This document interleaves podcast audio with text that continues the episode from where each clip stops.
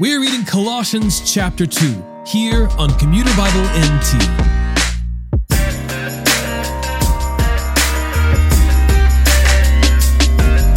Having reminded the church of the preeminent Christ, he who is before all things and in whom all things hold together, Paul moves on to consider how false teachers could compare with him.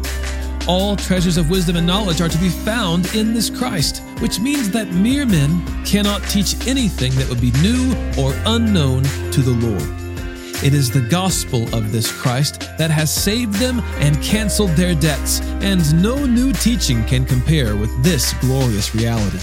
Rather than trusting in empty philosophies or submitting to regulations that bring unwarranted harm or neglect to the body, Paul wants the church to trust in Christ, in whom they are dead to the elements of this world. Colossians chapter 2 For I want you to know how greatly I am struggling for you, for those in Laodicea, and for all who have not seen me in person. I want their hearts to be encouraged and joined together in love so that they may have all the riches of complete understanding and have the knowledge of God's mystery, Christ. In him are hidden all the treasures of wisdom and knowledge. I'm saying this so that no one will deceive you with arguments that sound reasonable.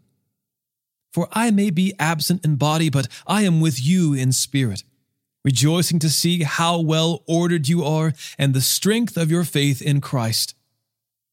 So then, just as you have received Christ Jesus as Lord, continue to walk in him, being rooted and built up in him and established in the faith, just as you were taught, and overflowing with gratitude. Be careful that no one takes you captive through philosophy and empty deceit based on human tradition, based on the elements of the world, rather than Christ. For the entire fullness of God's nature dwells bodily in Christ, and you have been filled by him, who is the head over every ruler and authority. You were also circumcised in him with a circumcision not done with hands by putting off the body of flesh in the circumcision of Christ, when you were buried with him in baptism, in which you were also raised with him through faith in the working of God, who raised him from the dead. And when you were dead in trespasses and in the uncircumcision of your flesh, he made you alive with him and forgave us all our trespasses he erased the certificate of death with its obligations that was against us and opposed to us, and has taken it away by nailing it to the cross. He disarmed the rulers and authorities and disgraced them publicly. He triumphed over them in him. Therefore, don't let anyone judge you in regard to food and drink or in the matter of a festival, or a new moon, or a Sabbath day. These are a shadow of what was to come. The substance is Christ. Let no one condemn you by delighting in ascetic practices and the worship of angels, claiming access to a visionary realm. Such people are inflated by empty notions of their unspiritual mind he doesn't hold on to the head, from whom the whole body, nourished and held together by its ligaments and tendons, grows with growth from God.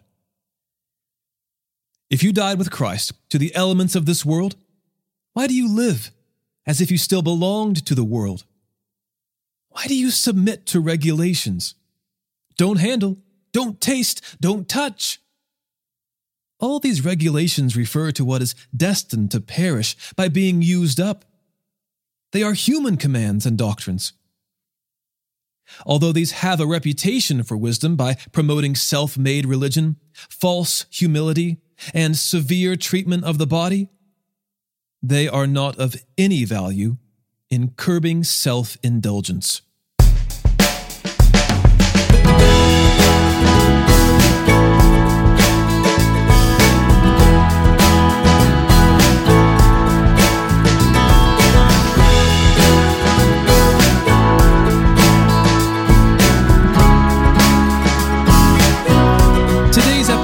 Was narrated and orchestrated by me, John Ross, and co produced by Aaron Collier and the Christian Standard Bible.